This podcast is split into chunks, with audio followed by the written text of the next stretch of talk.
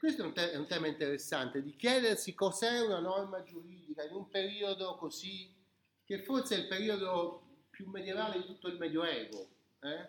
un periodo di, di, in cui dilaga il disordine, in cui ci sono tutti questi nobili che sono fedeli ma spesso ribelli, che molto spesso opprimono le popolazioni, eh, le popolazioni dei contadini che vivono nei loro territori.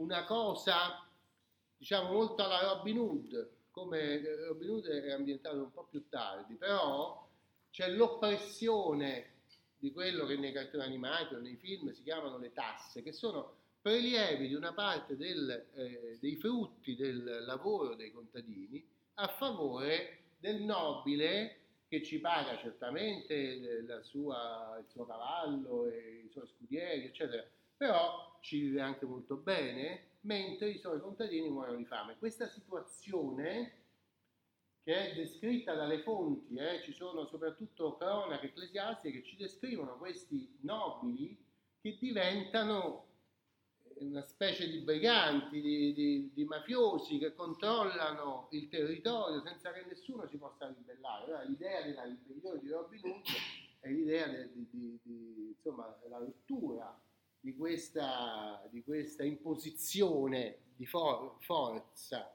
sul territorio. No?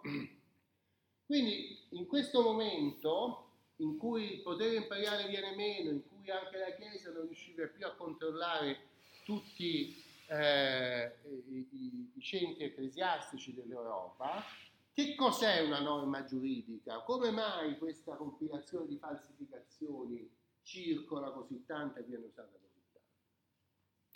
E questo è un punto importante, perché quando il falsario compila la sua, eh, la sua collezione di testi, spesso prende delle, de, delle frasi o de, delle, dei brani che sono, lui ritiene pieni di giustizia, cioè ritiene sostanzialmente ispirati da Dio, cioè carichi di quella che poi più tardi Hobbes chiamerà veritas, verità, cioè giustizia intrinseca di un testo.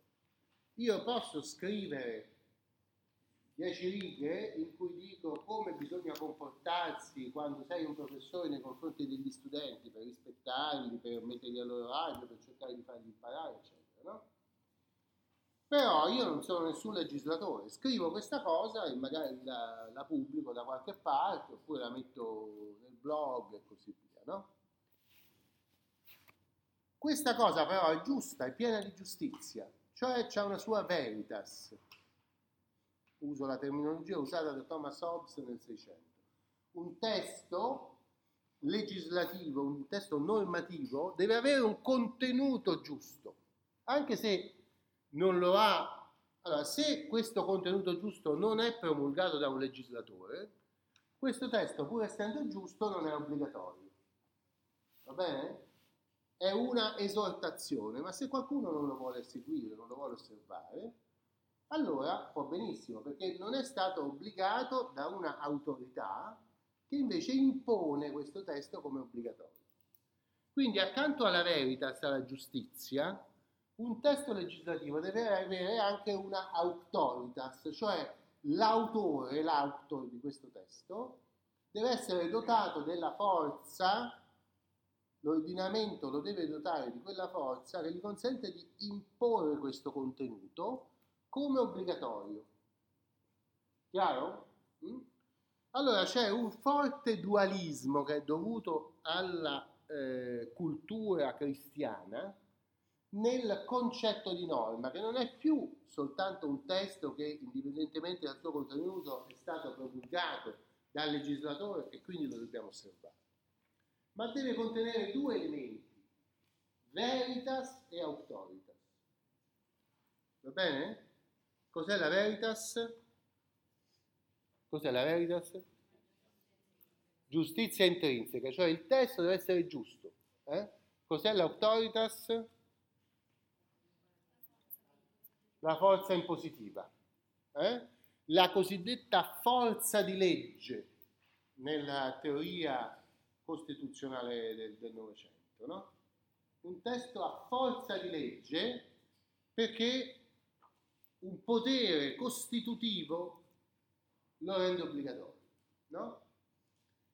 Allora, in un momento di crisi come era quello della seconda metà del, del centro e della seconda metà del IX secolo, quello che era venuto meno era esattamente l'autoritas, cioè mentre la Chiesa si era appoggiata a Carlo Magno per dotare di autoritas i principi di regolazione delle Chiese, invece dopo la morte di Carlo, la divisione dell'impero, questa autoritas era venuta meno e a chi si poteva rivolgere la Chiesa per contrastare i fenomeni centrifughi che abbiamo descritto, no? Per cercare di eh, controllare la unitarietà, la uniformità del, eh, della gestione degli enti ecclesiastici. No? A nessuno, perché non c'era più un imperatore in grado di imporre con la forza di legge, cioè con l'autoritas, questo contenuto che gli poteva essere anche dettato dalla Chiesa. Sostanzialmente l'equilibrio che si era messo in piedi già con i regni barbarici, che noi vediamo benissimo nella legislazione visigota, per esempio, dove il concilio dice una cosa e poi dopo un po' il re dice la stessa cosa promulgandola come legge, no?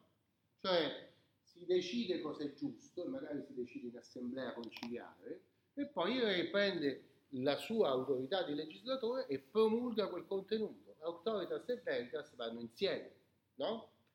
Invece nel momento della crisi manca l'autoritas, allora cosa fa il falsario? Dice, vabbè, l'autoritas ce la do io, ce la, ce la metto io un'autoritas. È vero che non è quel Papa che ha promulgato questo testo, no? E ce sto facendo un po' in indoglio, però è una cosa veniale, perché l'importante non è tanto l'autoritas quanto la verità, l'importante è che il contenuto sia no? E quindi lo faccio. Allora vedete che le decretali pseudo non sono soltanto un fenomeno così, una curiosità della storia, per cui una falsificazione ha avuto tanta importanza per molto tempo. No, è qualcosa che ci spiega cosa, cosa si pensa, come sia fatta la norma e ci fa chiarire questo dualismo della composizione della norma giuridica, che poi è un elemento che viene conservato, conservato, conservato come vi dicevo ieri, fino alla, alla ipotesi dell'obiezione di coscienza, nel caso che qualcuno riconosca l'autoritas di una norma, ma non ne riconosca la veritas, cioè dica capisco che questa norma è stata promulgata dall'autorità legislativa, ma il suo contenuto è ingiusto, intrinsecamente ingiusto, e io rivendico il diritto di non osservarla, cioè di obiettare eh, perché la mia coscienza mi impedisce di, di seguirla. No?